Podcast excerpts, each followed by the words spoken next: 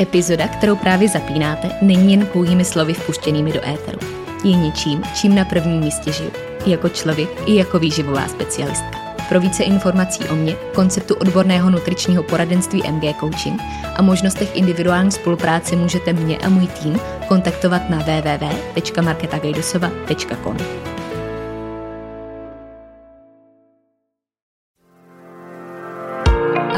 moje jméno je Markéta a vy právě posloucháte podcast, za kterým stojí jedno velké proč. Sdílet, inspirovat a ukazovat cestu. V dnešní epizodě si popovídáme s Lucí Zelinkovou, knižní influencerkou a autorkou podcastu 15 minut knihách.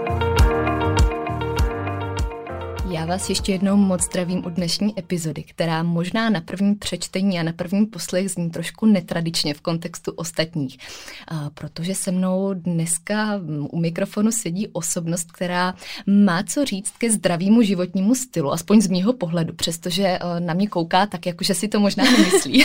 Já jsem překvapená. a e, já věřím, že se k tomu velmi rychle dostaneme. Každopádně, Luci, já tě ještě jednou moc vítám v podcastu a děkuji, že jsi přijala pozvání. Já ti moc děkuji za pozvání, vážím si toho. Já bych se na začátku hned vrhla k tomu slovnímu spojení, který jsem použila na takový tvůj popis hlavní, tu nejdůležitější charakteristiku.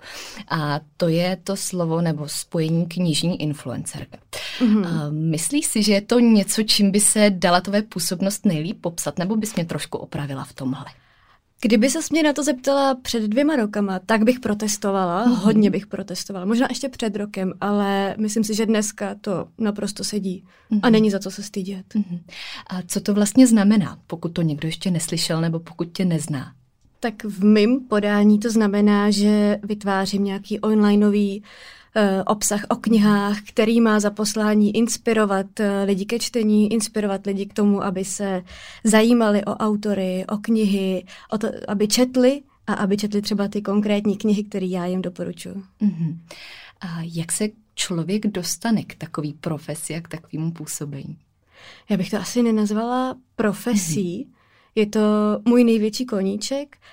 A já jsem to skoro deset let provázela se svojí prací, mm. protože jsem pracovala v knižním biznisu, v knihkupectvích, v nakladatelstvích a vlastně bylo to jedno s druhým, tím, že já jsem díky své práci k tomu měla velmi blízký přístup, měla jsem s tím kontakt, tak to byl můj zdroj toho, eh, o čem můžu vlastně eh, lidi informovat, co jim můžu přinášet a zpětně zase z té influencerské části jsem čerpala nějaké nadšení a vášeň a vzájemně se to tak jako prolínalo. A v dnešní době eh, tvoje působnost na sociálních sítích už nabírá poměrně velkých obrátek. Jak tohle rostlo a vnímáš v tom nějakou spojitost s konkrétníma milníkama právě co se týče třeba uh, toho, když si působila v marketingu, když se vlastně tak nějak vytvářela celá ta cesta, kde jsi dneska? No já jsem s tímhle začala v roce 2012. Mm-hmm, takže to už je, to už je to hodně je dávno. A samozřejmě ta kvalita tomu odpovídá. Když si někdo proskroluje těch mhm. dva půl tisíce fotek, tak najde velik, veliký bizáry. Například teď jsem se na to koukala, jsou to fotky, jako, které jsou na bok mm-hmm. a jako odráží to ty pekelné trendy tehdejší doby. Moje cesta začala uh, tak, že jsem sama jako konzument a nadšenec Eh, do knih a do literatury, sledovala zahraniční zájmové weby a blogy a v té době se tady rozvíjela knižní blogosféra, ale byla taková jako ještě hodně v plenkách a maličkatá a já jsem hodně sledovala to zahraničí a začala jsem dělat taky jako takový jako web o knihách a založila jsem si ten Instagram, ale ten Instagram byl pro mě uh, nástrojem na úpravu fotek na ten, na ten web, na ten mm. blog. Vůbec jsem to nevnímala jako sociální síť, protože tehdy tam bylo strašně málo lidí, jako téměř nikdo. Tady byl Facebook, v té době jel Facebook a já jsem hlavně eh, dělala taky knižní uh, Facebook a z tohohle toho působení se ke mně dostala vlastně první nabídka práce uh, v nakladatelství, což bylo fajn, protože já jsem studovala literaturu. Takže to bylo tak jako hezký eh, nabrání obrátek. Mm-hmm. A jinak milníky u mě ani tak nebyly spjaté s tou prací. Vlastně to se tak nějak zase jako zásadně neodráželo. Pro mě byly milníky uh, vždycky to, když uh, jsem dávala rozhovor v DVTV nebo byla reportáž v České televizi uh, nebo jiné rozhovory, tak to pro mě byly jako z hlediska té četnosti milníky, že přes noc přišlo větší množství lidí. Mm-hmm. Někteří se zdrželi, někteří si řekli, že na tohle už jsou staří, někteří se baví, je to různý. Jak bys vlastně popsala svoji práci dneska, když takhle se tě někdo zeptá, co to vlastně děláš? Možná dost často i tu otázku dostáváš. Co, co to obnáší vlastně takový to tvoje profesní působení z té dnešní perspektivy? No, tahle otázka přichází v momentu, kdy já profesně se posouvám někam úplně jinam. Mm. Uh, já už jsem skončila se svojí prací v knižním biznisu, rozhodla jsem se to úplně opustit, mm. uh, jakožto zaměstnanec, jakožto někdo, kdo je někomu zavázán. Mm. Uh, vlastně využila jsem toho, že se mi konečně podařilo dostat se na pozici, kdy v tom biznisu jsem přítomná, hraju nějakou roli, ale není nutný a nepotřebuju mm. být někomu zavázaná. Tudíž jsem se rozhodla ho jako zaměstnanec opustit a jdu jinam. Takže v moje práce aktuálně tyhle týdny je vůbec nic. Teď čerpala jsem dovolenou a já mm-hmm. nepracuju poprvé eh, v dospělém životě. Mám pár týdnů pauzu a je to mhm. nejkrásnějších pár týdnů v mém životě. Takže eh, čteš, což mě ani nepřekvapuje. Ani ne. No tak teď jsi mě překvapila. Musím říct, že za poslední roky teď čtu nejmíň, mm-hmm. co jsem jako kdy četla. Mm-hmm. A jaký je to pocit pro tebe? Uh, zvláštní. Zvláštní. Mm-hmm. Několikrát jsem se přistihla, že mi to až jako fyzicky mm. chybí, že se mi až jako fyzicky stýská, ale vnímám tyhle týdny jako takový zvláštní přerod, kdy prostě uzavírám nějakou hrozně důležitou a velkou mm. fázi. A, a s tím je to asi spjatý, že prostě potřebuju znova se nadechnout a pro mě ty knihy, tím, že přestávají být prací, budou jenom, jenom tou vášní a tím koníčkem, takže... Mm-hmm v tom je to hrozně fajn. Mhm. Já se tímhle vlastně krásně chytnu eh, kapitoly ty a čtení, protože to je asi to hlavní, co nás dneska čeká. A abych do toho tak nějak zaplula trošku i číselně, tak eh, nedávno jsem narazila na informaci, myslím v jednom rozhovoru si to takhle říkala, že čteš průměrně nějakých 300 knih ročně. To už není pravda. Není to pravda. Mm-mm. To jsem se chtěla zeptat, jak to vypadá právě v dnešním skóre. Nemám tušení vlastně.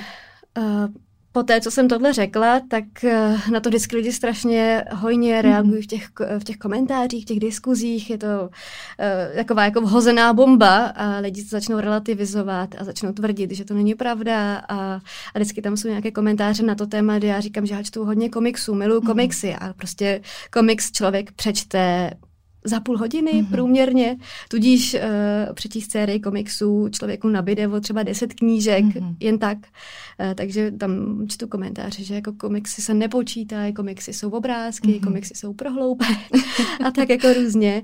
Ale to číslo nepočítám. Mm-hmm. Jasně, vlastně mi to úplně jedno. Uh, je mi to jedno i z toho důvodu, že já jsem jako velký zastánce odkládání knížek. Pokud člověka kniha nechytla, nebaví ho dostatečně, tak ho to jenom brzdí a měl by tu knížku prostě odložit, nechat na jindy nebo třeba na mhm. nikdy. Mm-hmm. A tím, že já rozečtu těch knížek mnoho, tak ne všechny, zdaleka ne všechny dočtu, spoustu jich prostě nechám být, mm-hmm. vrátím se k ním za půl roku, za dva roky, za měsíc, to je jedno. Mm-hmm. Takže ono se to i špatně počítá z tohohle hlediska. Jasně, k tomu mě hned napadá, jestli míváš rozečtených i víc knížek najednou, protože Klidně to jsou taky takový hmm. dva tábory, buď ano nebo absolutně ne. Takže i, i tohle, klidně deset jak to zvládáš všechno propojovat? Uh, je to způsobený několika uh, faktory, jednak, že mám velmi hojný přísun těch knížek a já se, na, já se zajímám hodně o to, co vyjde v budoucnu a na ty knihy se vyloženě jako už těším, sama se na nějakou roztleskám a jsem na ně natěšená a jakmile mi ty knihy přijdou, tak já z nich mám prostě takovou tu živelnou radost a musím se do ní jako pustit a začíst, ale druhý den je to zase jiná kniha, takže mm-hmm. zase potřebuju jako se s ní nějak seznámit. A zároveň doporučuji uh, mít více knih různých, rozečtených současně proto, protože člověk má prostě různé nálady. Mm-hmm. Má různé nálady, různé stavy uh, únavy, různé stavy jako štěstí nebo smutku. A mít jednu rozečtenou knihu, která má nějaký tón, vlastně není kompatibilní se všema těmahle mhm. náladama. Mm. A já myslím, že je fajn mít třeba jednu knížku, kterou, která je třeba jako trochu lehčího žánru a člověk ji má pořád u sebe v tašce a může ji číst během dne, v tramvaji, na zastávce, před obědem, kdykoliv. A je to jiná kniha než ta náročnější, kterou má třeba na nočním stolku. Mm. Takže i z tohle důvodu je to fajn, pokud člověk jako chce víc číst. A co konkrétně pro tebe to čtení znamená? Vím, že to je taková komplexní, abstraktní otázka, mm. ale kdybys vlastně měla ten hlavní smysl schrnout v nějaký takový té osobní definici, tak uh, co to je pro tebe? No, je to spousta věcí. Mm-hmm. Je to pro mě, i když to řeknu jako ne úplně pěkně, je to pro mě i takový jako měřítko, skrze který nazírám na lidi. Myslím si, že lidi, kteří čtou, jsou trošku jiný než lidi, kteří nečtou vůbec. Je to na nich znát, poznám mhm. to, poznám to na tom, jak mluví, jak se vyjadřují, jak uvažují, jak jsou schopní uvažovat nad světem. Uh, na tohle vždycky taky odpovídám, že věřím, že knihy dělají uh, lidi lepšími lidmi, mm. ale nejde to říct jako o úplně všech knihách. Myslím, že kdyby čet člověk uh, celý život konstantně jak adult, tak mu to nějak zásadně mm. neprospěje asi, ale pokud čte člověk různé knihy, možná občas, aspoň občas něco náročnějšího, tak to prostě v něm v něm něco zanechá mm. a udělá to z nejlepšího člověka navenek i, i uvnitř, protože myslím, že už jenom to, jak, jak člověk komunikuje, to, jestli čte, odráží. Mm-hmm. Takže čteš, abys byla lepším člověkem? Uh, takhle bych to asi neřekla. Pro mě to čtení je jako opravdu věc, která začala v tom předpubertálním období. Uh, a je to, je to nějaký jako moje komfortní místo hodně. Mm-hmm. Je to místo, kde mám jako dobře, kde mám své jistotky a, a který mi jako hrozně dává, protože mě ty knížky opravdu způsobují jako fyzickou radost. Mm-hmm když jako vidím tu novou knihu, tak a, a můžu si ji jako vzít, jako dostanu ji nebo si ji koupím, tak mě to tak jako strašně potěší. Mm-hmm. Uh, nebo když mě kniha baví, tak je to taky jako strašná slast vyloženě, je to jako vnitřní slast. Mm-hmm. Takže, takže je to prostě hrozně hezký svět a obhacující. Mm-hmm. Jsi tím pádem zastáncem tvrzení, uh, ukaž mi svoji knihovnu, já ti řeknu, jaký jsi člověk. Teoreticky, samozřejmě. Mm-hmm. Já jsem dřív taky byla ten, kdo chodil do knihovny, uh, protože jsem si nemohla dovolit kupovat tolik knížek, co jsem chtěla a navíc mi to jako nedávalo úplně smysl, protože jsem byla studentka.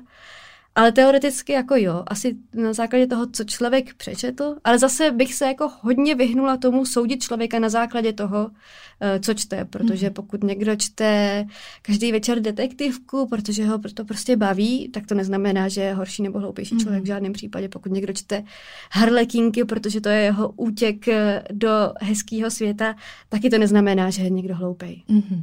Mm-hmm. Takže spíš prostě tu osobnost a to, jak nás to rozvíjí uh, po všech stránkách. Mm-hmm. Uh, jak hodnotíš, hm, teď jak to správně nazvat, uh, jak, jaký jsou vlastně Češi čtenáři, když se na to takhle koukneš obecně, protože asi tu českou perspektivu vlastně máš, um, vidíš ji ze všech různých směrů, ze všech stran. Tak uh, kdybys to měla takhle schrnout, jak na nás vlastně pohlížíš obecně? Mm-hmm. Velmi, velmi pozitivně. I po pár letech, co jsem teď strávila v nakladatelství, musím mm-hmm. říct, že Češi jsou tam strašně dobře. Mm-hmm. Češi se zajímají o knihy, Češi knihy kupujou, kupujou je ve srovnání s jinými evropskými národy mnohem víc. Mm-hmm. Češi taky, což je takový zvláštní, Češi strašně píšou. Češi strašně moc chtějí psát knihy. Já jsem se nikdy nesetkala nikde uh, s, jiným, s jinou povahovou, uh, s, jinou, s jinou národní povahou, kdyby každý chtěl napsat mm-hmm. knihu. Tady prostě skoro každý má takový ten sen, já chci jednou napsat knihu. To vůbec není jako běžný. A takže Češi čtou, Češi píšou. Já si myslím, že průměrně 2 miliony Čechů, to byl nějaký výzkum, průměrně 2 miliony Čechů přečtou aspoň uh, knihu ročně nebo uh, mají stále na nočním stolku přítomnou nějakou mm-hmm. knihu. Samozřejmě, co to je, to už je druhá věc, jestli mm-hmm. je to mhm. Patrick Hartl, což není náročná literatura, ale je to velmi populární literatura, to už je asi jedno. Ale Češi jsou horlivý. Mm-hmm. Myslíš, že je to způsobený něčím konkrétním, třeba i z historického hlediska nebo mm. z hlediska výchovy, která se tady u nás pořád tak drží? Myslím, že určitě to má nějaký eh, vliv eh, z 20. století, mm-hmm. ale jako konkrétní vliv z 20. století nebo z historie tu máme ten, že v Česku je enormní množství nakladatelství, eh, protože po 40 letech socialismu, kdy vlastně nemohlo vycházet spousta autorů, nemohly vycházet zakázaní autoři, nebo nemohly vycházet knihy, které se jakkoliv dotýkaly politicky režimu, nebo se zdály být metaforou, protože, protože by reflektovaly režim, tak prostě nemohly vycházet. Vycházela hlavně ta stranická nebo neutrální literatura a to mělo ten efekt, že na začátku 90. let si nakladatelství založilo obrovské množství lidí a ty mm. začaly uh, psát a publikovat úplně všechno. Mm. Což obecně snížilo, výrazně to snížilo úroveň literatury a eh, došlo k tomu, že český eh, knižní trh je přehlcený. Zásadně mm-hmm. přehlcený je přehlcený do dneška. Mm-hmm. Tady vychází třeba kolem 17 tisíc titulů ročně což je na 11 milionový národ obrovský uh, číslo. Zároveň uh, běžně ta literatura v češtině vychází v poměrně malých nákladech, uh, když to srovná se zahraničím. taková jako mainstreamová literatura se tady běžně pohybuje v nákladu kolem tisíců, což mm-hmm. vlastně není mnoho. Mm-hmm. Což vlastně pak vytváří podmínky zase opět i pro ty autory, aby tvořili víc a víc. Takže je to už asi taková propojená rovina se vším všudy. Mm-hmm. Já teď teda vím, že trošku z jiného soudku, ale vím, že když jsme eh, tiskli naši knížku taky, tak eh, v tiskárně jsme probírali, kolik vlastně i eh, zahraničních autorů nebo obecně lidí ze zahraničí, jak vlastně směřují sem, protože tady jsou dobré podmínky i vlastně cenově, co se toho týče. Mm-hmm. Takže asi ta podpora už tam nějak je zachycená nás ze všech stran a vlastně to jde všechno ruku v ruce. No. Vlastně knihy jsou, asi to je jako záležitostí názoru, ale jsou podle mě poměrně levné. Mm-hmm. Stojí pár stovek, což v dnešní cenové hladině není mnoho. Mm-hmm. Když o tom takhle mluvíme obecně, tak teď taková ta otázka, která se trošku vrací k mému úvodu, jak vlastně čtení souvisí s nějakým možná řekněme štěstím, spokojeností v životě, co nám vlastně dává to čtení, protože já myslím, že všichni víme, že je dobrý nebo že bychom měli číst, ale jaký má reální benefity? A možná jestli bys dokázala říct nějaký dopad na to naše zdraví psychický. Tak ono se často memoruje takové to, že 10 minut čtení člověku sníží stres o 60% mm. a, mhm. a dlouhodobě ten návyk buduje jako větší psychickou pohodu. To je pravda, Zároveň si myslím, že pokud člověk čte třeba, příkladem mohou být absintovky, eh, reportážní mhm. literatura o problémech ve světě, tak to člověku může zároveň způsobit i trošku jako úzkost, protože si rozšiřuje povědomí o světě uh, skrze nějaký jako hlubší formát. Uh, takže myslím si, že to může mít pozitivní i negativní mm. následky, ale obecně člověku je prostě líp s nějakou beletrií. Mm-hmm. To povědomí Čechu, to jsme vlastně už trošku probírali. A co by se řekla nebo doporučila lidem, kteří vlastně přesně tohle tuší, že asi by se to hodilo nějak zakomponovat do života, ale nemůžou najít tu svoji literaturu, nemůžou si k tomu najít vztah, nevidí v tom smysl, nebaví je to, nebo právě nenašli to svoje. Tak kde vlastně začít? No pokud člověka jako vyloženě nebaví číst, tak si myslím, že je trochu ve slepý uličce. Ale já si myslím, že pokud někoho nebaví číst, tak je to jenom taková jako převlečená lenost. Mm-hmm. Ale já bych začala od zábavných žánrů asi. Zkusila bych různé zábavní žánry, protože třeba detektivka je, nebo u těch spotřebních vyloženě mm. detektivka je žánr, který baví leckoho. Ať mm. už mhm. třeba v televizi, v kině. Eh, a je to vlastně snadno stravitelný. A to jsou vůbec tyhle ty zábavní spotřební žánry, jsou stravitelný hrozně snadno. Tak bych zkusila začít u nich. Mm. Možná člověk přijde na to, že vlastně tyhle ty jednodušší věci ho nebaví a že vlastně má nějaký, nebo to bych možná zkusila jít podle zájmu, pokud někoho baví mm, zahraniční politika, zkusila bych třeba tu reportážní literaturu a skrze ní jít. Člověka třeba nemusí vůbec bavit beletrie, nemusí mm-hmm. ho, může mu připadat zbytečný číst osudy a pocity nějakých neznámých lidí, kteří ani neexistují, tak to, by, to bych pochopila, ale člověka může bavit prostě to, co, to, co je reálně problémem ve světě. Mm-hmm. Může třeba člověka trápit uh, politická situace někde, může člověka trápit chudoba uh, v zemích třetího světa, tak bych na to šla skrze literaturu, která reflektuje, skrze, nevím, literaturu, kterou napsali lékaři bez bez hranic a podobně. Mm-hmm. A to se možná i trošku vracím k tomu, jak jsi říkala, že ten trh je přesycený, že je toho tady víc než dost. A myslíš, že to s tím možná taky trochu souvisí, že lidi na čtení obecně nahlíží jako na něco, v čem vlastně nejde najít systém a že jim tam ten systém trošku chybí. To, to je zvláštní. To si nemyslím úplně. Ne. By, nebo já třeba mám návyk, a obecně si myslím, že to je o návicích, prostě před spaním si číst nebo poslouchat mhm. audioknihu. A třeba najít si tenhle ten čas ve chvíli, kdy už člověk má jakoby v uvozovkách všechno hotovo, tak už by ho nemuselo nic rozptilovat, mm. nemusel by pořád mít tendenci sahat po telefonu, koukat na ikonku e-mailu, ale ve chvíli, kdy už má vlastně mentálně všechno hotovo, očkrtnuto, tak v tu chvíli si budovat ten návyk, třeba před tím mhm. spaním. Mm-hmm. Ale nelehat si k tomu. Pak lidi usínají. Spousta mm-hmm. lidí si stěžuje, že před spaním uh, nečtou, protože při první stránce usnou. Člověk musí sedět a musí mít světlo. Já bych se ještě částečně přesunula vůbec k procesu vydávání knížek, kde bychom mohli čerpat právě z tvých zkušeností z nakladatelství. Jak bys popsala vlastně ten proces, nechci říct úplně od prvního do posledního kroku, ale jak si to rámcově představit pro někoho, kdo do toho možná nenahlídnul právě ze strany autora nebo nějak z těch vlastních zkušeností, co to vlastně znamená vydat knížku, co to obnáší, co je potřeba zařídit?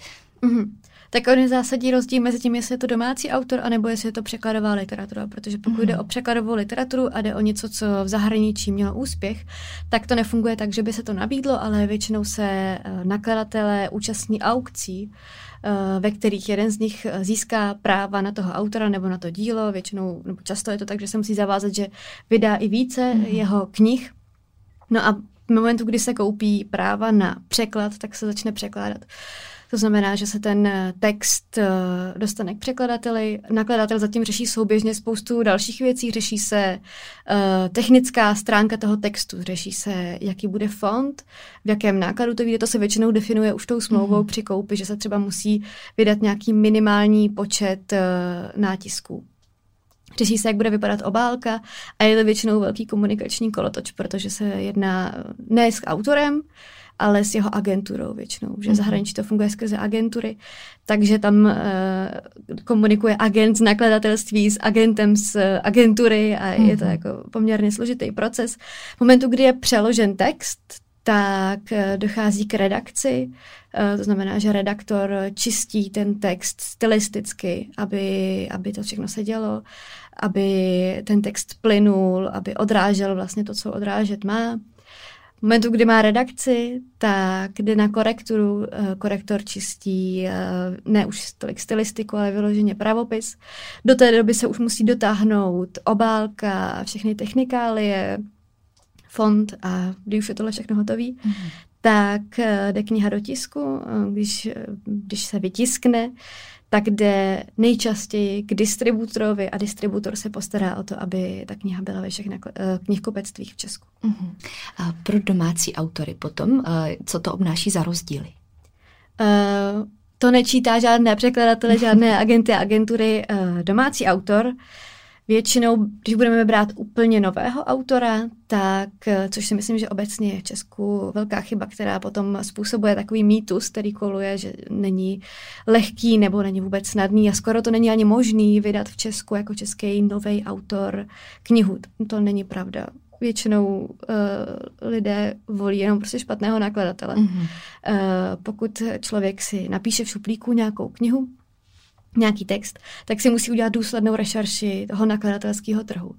Musí si zjistit, kteří nakladatelé vydávají české autory, současné české autory, kteří žánrově uh, pokrývají to jeho pole, to znamená neposílat uh, fantazii, do Torstu, kde vydávají takové ty jako těžké texty a Petru Hůlovou a podobně. Uh, totiž vybrat si opravdu správné nakladatele, uh, udělat k tomu textu nějakou anotaci, mm-hmm. popsat, o čem je, ne ve formě anotace vyloženě už pro čtenáře nebo čtenářky, ale anotaci pro toho nakladatele. Co tou knihou vlastně chce říct, a poslat to. Samozřejmě nečekat, že do druhého dne se mu někdo ozve, protože přečíst knihu redaktorovi taky chvíli trvá. Mm.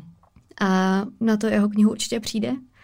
Eh, na základě toho, jaký popíše primárně a, a dostane svoji odpověď, mm. která bude pozitivní nebo negativní. Co si myslíš ze svého pohledu, že dělá úspěšnou knihu úspěšnou? No, tak záleží, co si stanovíme jako úspěch. Mm-hmm. Jestli jsou to vysokánské prodeje, dotisky jeden za druhým, prodají se práva na film, a nebo jestli je to uh, nějaké literární ocenění. Mm-hmm.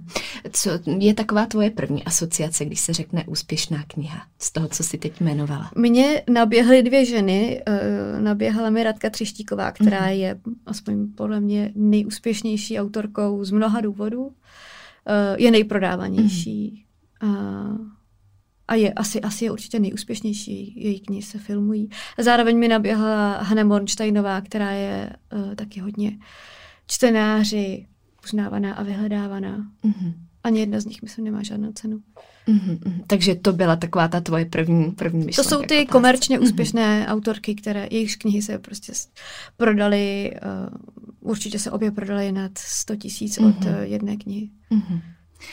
A kdyby si mohla ty sama vybrat jednu jedinou knížku, kterou si necháš do konce života, kterou ještě můžeš přečíst, buď znovu nebo uh, úplně poprvé a opravdu jako byla jenom tahle jedna jediná volba, tak uh, co bys volila? Otázka na tělo. No, jako první mě napadlo, že bych, si, že bych si vzala jednu pohádkovou knihu, kterou jsem měla v dětství a kterou se poslední rok snažím zoufale sehnat po různých antikvariátech a, a tak podobně a nemůžu ji sehnat, protože mi způsobovala obrovský jako pocity radosti a štěstí a byla jako nádherná a dá, pohádky se dají číst pořád dokola. Mm-hmm. Takže by to byla tahle no, v krajině zázraků. Mm-hmm. Takže eh, doufám, že seženeš, kdyby náhodou. No, nevypadá to. Dobře. Ještě bych se určitě podívala na oblast sociálních sítí a Instagram, odkud jsem tě vlastně i poznala a kde je tvůj účet upřímně jeden z mála, který v dnešní době ráda sleduju, protože uh, si je hodně vybírám, mám to tam uh, poměrně scrollí a vždycky tam musí být to něco, co jinde nenajdu, nebo co mi předává uh, informace nebo pohled, který uh, tak trošku i otvírá oči. Uh, já bych se ti určitě zeptala, jak v tomhle ohledu vnímáš svůj vliv, protože nemluvíš jenom o knihách, nemluvíš jenom o tom, co jsme probírali doteď, ale sdílíš i spoustu jiných témat. Tak uh, jak vlastně pohlídíš nahlížíš obecně na sociální sítě, jak vnímáš třeba právě svůj profil? No, to je strašně těžká otázka, jak ho vnímám. Já jsem ho dlouho vnímala jako své odkladiště mám chuť říct problémů, mm-hmm. a nemyslím jako mých problémů, ale problémů, který vidím ve světě. Eh, já jsem měla různé fáze v tomhle tom. Eh, měla jsem fáze, které trvaly roky, kdy jsem opravdu se věnovala jenom knížkám a nechtěla jsem tam dát vůbec nic jiného. Mm. Uh, tehdy už to začala doba, kdy už byly různé spolupráce a mě chodily ty nabídky a jsem říkala, ne, prostě to nejde, to nemůže, prostě já dělám jenom ty knížky, to by mi nikdo neodpustil. Pak jsem se dostala do fáze strašlivé naštvanosti na svět, kdy jsem se začala hodně aktivně zajímat o různé uh, problémy, o práva zvířat a podobně. A hrozně jsem jako sama sebe eh, dostávala do takových jako tenzí, kdy mi bylo jako fakt hnusně. A tím, že jsem měla publikum, tak mm. jsem to bohužel jako posílala ven touhletou uh, cestou, takže se moje publikum částečně proměnilo, protože část lidí odešla, protože na to prostě neměla náladu, což úplně chápu, mm-hmm. taky bych ji možná neměla. Uh, protože nechtěli vlastně vidět takovou vlnu jako frustrace, mm-hmm. kterou já jsem tam dávala. Vlastně každý den jsem přišla s nějakým problémem. Mm-hmm. Každý den jsem řešila, buď to byl rasismus nebo něco prostě, co byl, byl takový temnější období. No a postupně jsem uh, na to se snažila jako nazírat tím způsobem, že na mě nekoukají jenom uh, aktivisti za práva mm. zvířat a lidi stejného lazení, a že bych měla myslet i, i na ty ostatní a že vlastně čím více já se v tom budu koupat, tím hůř mi bude a, a že jako asi tímhle způsobem úplně svět nezměním a začala jsem hodně přemýšlet nad nějakým balancem toho, že, že to jako nedělám pro sebe, mm-hmm. dělám to vlastně pro, pro široký publikum. Vybrala jsem si to, že to budu dělat. Eh, je to, je to brutální privilegium tohle dělat. Moci, moci šířit uh, nějaký čo to myšlenky, ať je to zábava, cokoliv, ale mhm. vnímám to jako největší privilegium, jaký se mi jako děje, že, že když něco napíšu, tak mě bude někdo poslouchat ale já si to musím každý den zasloužit. Každý den musím jako mm. ladit tu svoji komunikaci, abych nikoho neurazila, abych nikomu nespůsobila to, že se bude cítit hnusně, provinile, eh, když budu mluvit o věcech, které jsou normalizované v naší hmm. společnosti, ale já chci ukázat na to, že je to špatně, tak to musím udělat tak, abych se nikoho nedotkla. Protože kdo jsem já, abych mohla uh, ukazovat prstem, ty děláš něco mm-hmm. špatně a ty děláš něco špatně. Protože já jsem taky byla ve fázi, kdy jsem netušila o ničem, kdy jsem se nezajímala. A to, že se o to teď zajímám, ze mě nedělá lepšího člověka mm-hmm. než ostatní. Mm-hmm. Takže to, to je fáze vlastně, ve které se snažím být pořád. Uh, uvědomovat si to, že opravdu je to privilegium a musím, musím si to zasloužit.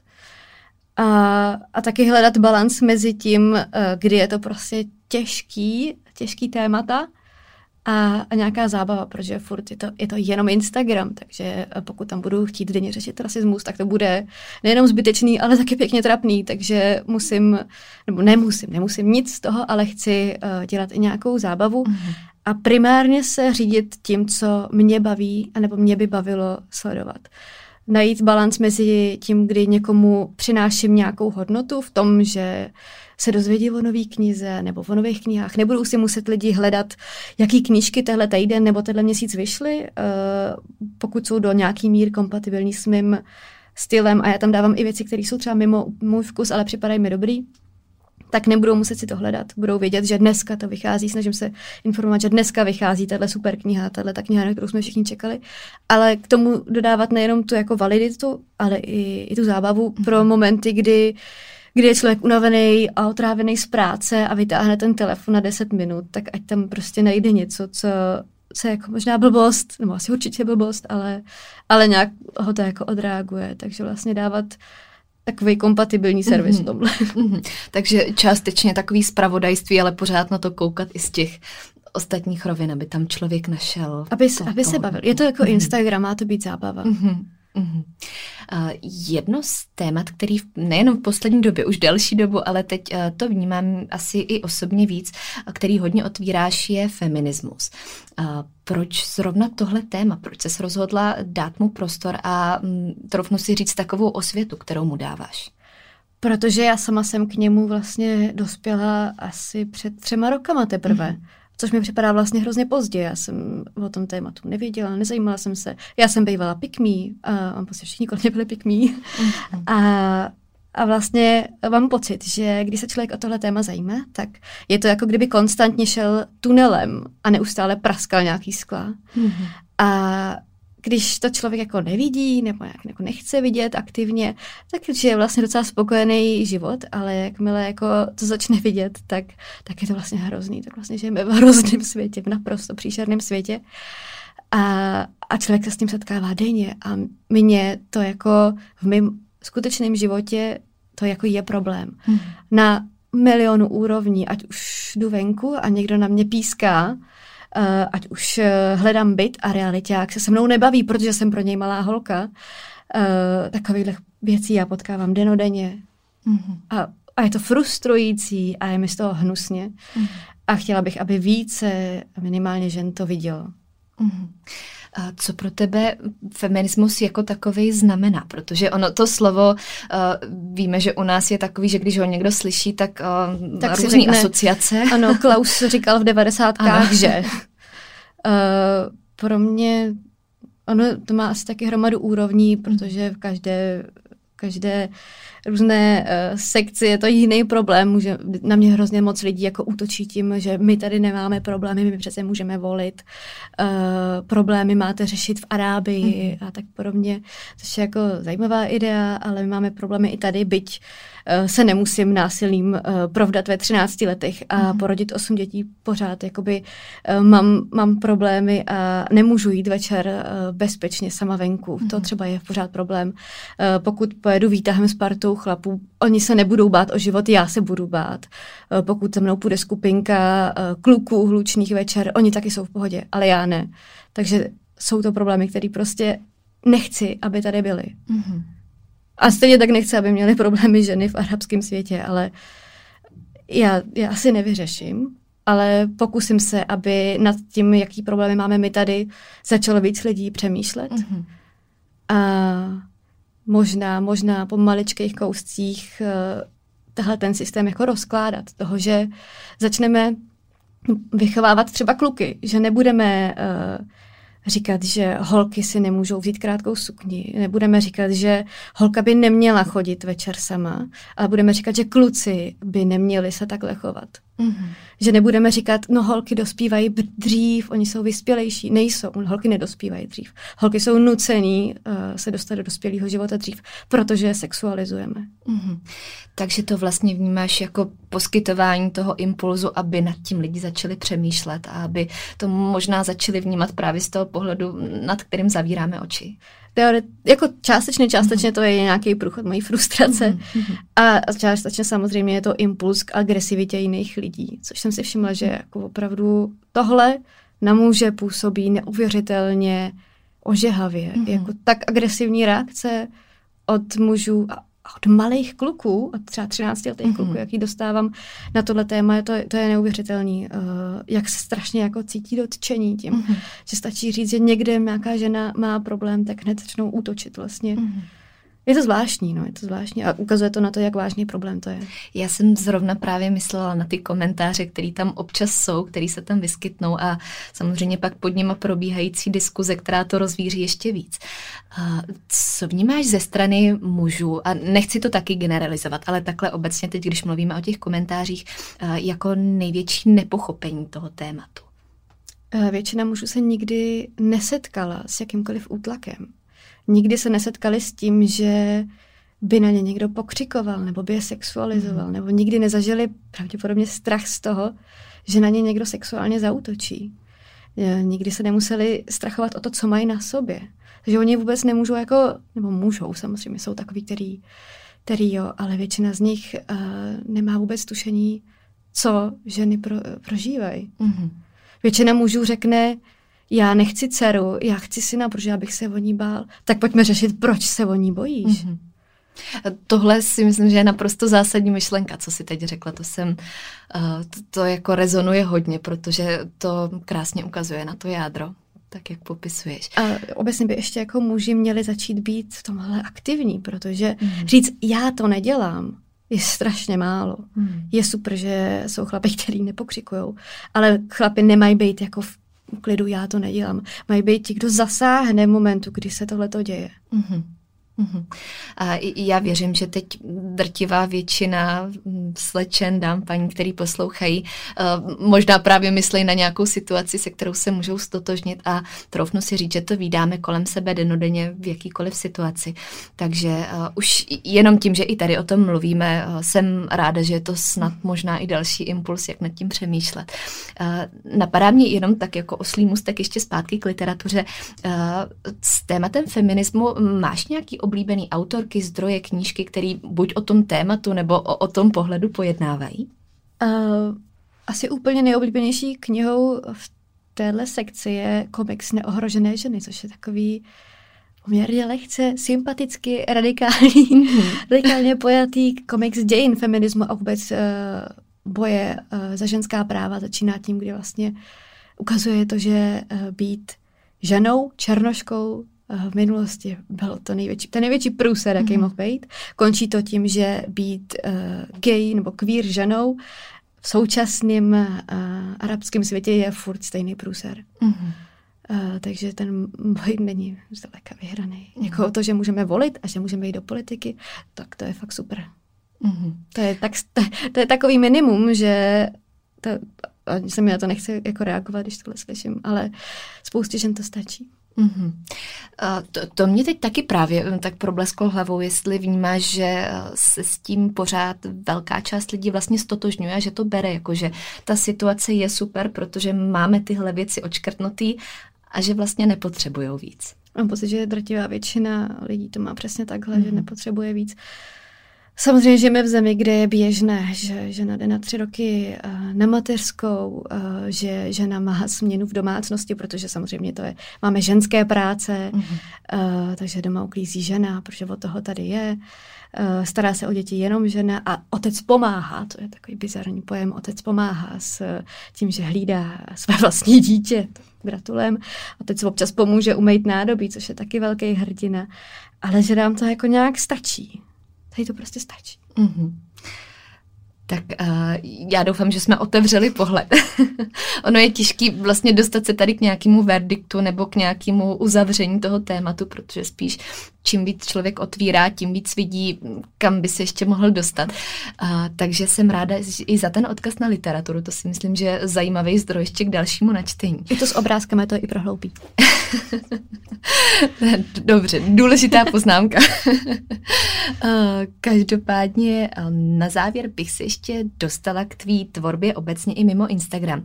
Zmínila bych určitě podcast, který mm, samozřejmě v názvu prozrazuje, o čem pravděpodobně je.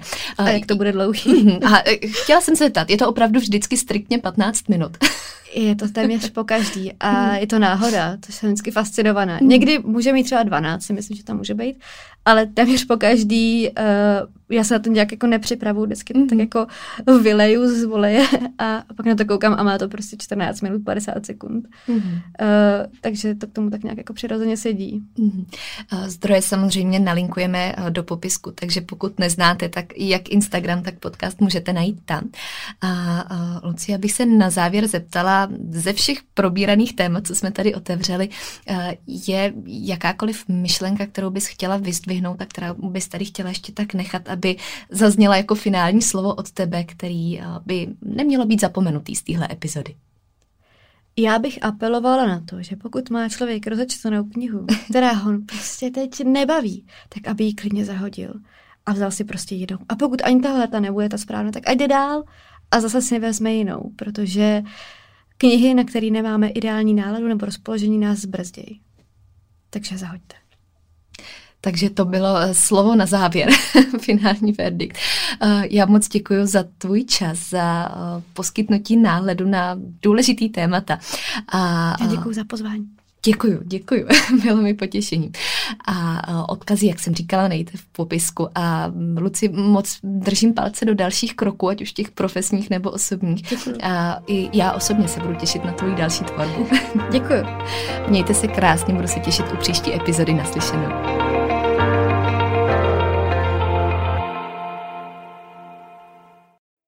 Epizoda, kterou jste právě doposlouchali, v sobě skrývala klíčové myšlenky, které prokládám nejen do svého života, ale také do své práce. Ta představuje ucelený přístup, po kterém bych na začátku své cesty v roli klienta sama pátrala a který mi tenkrát ve světě výživy chyběl. Pro více informací znovu odkážu na svůj web www.marketagajdosova.com nebo na ostatní sociální sítě, které najdete v popisku podcastu.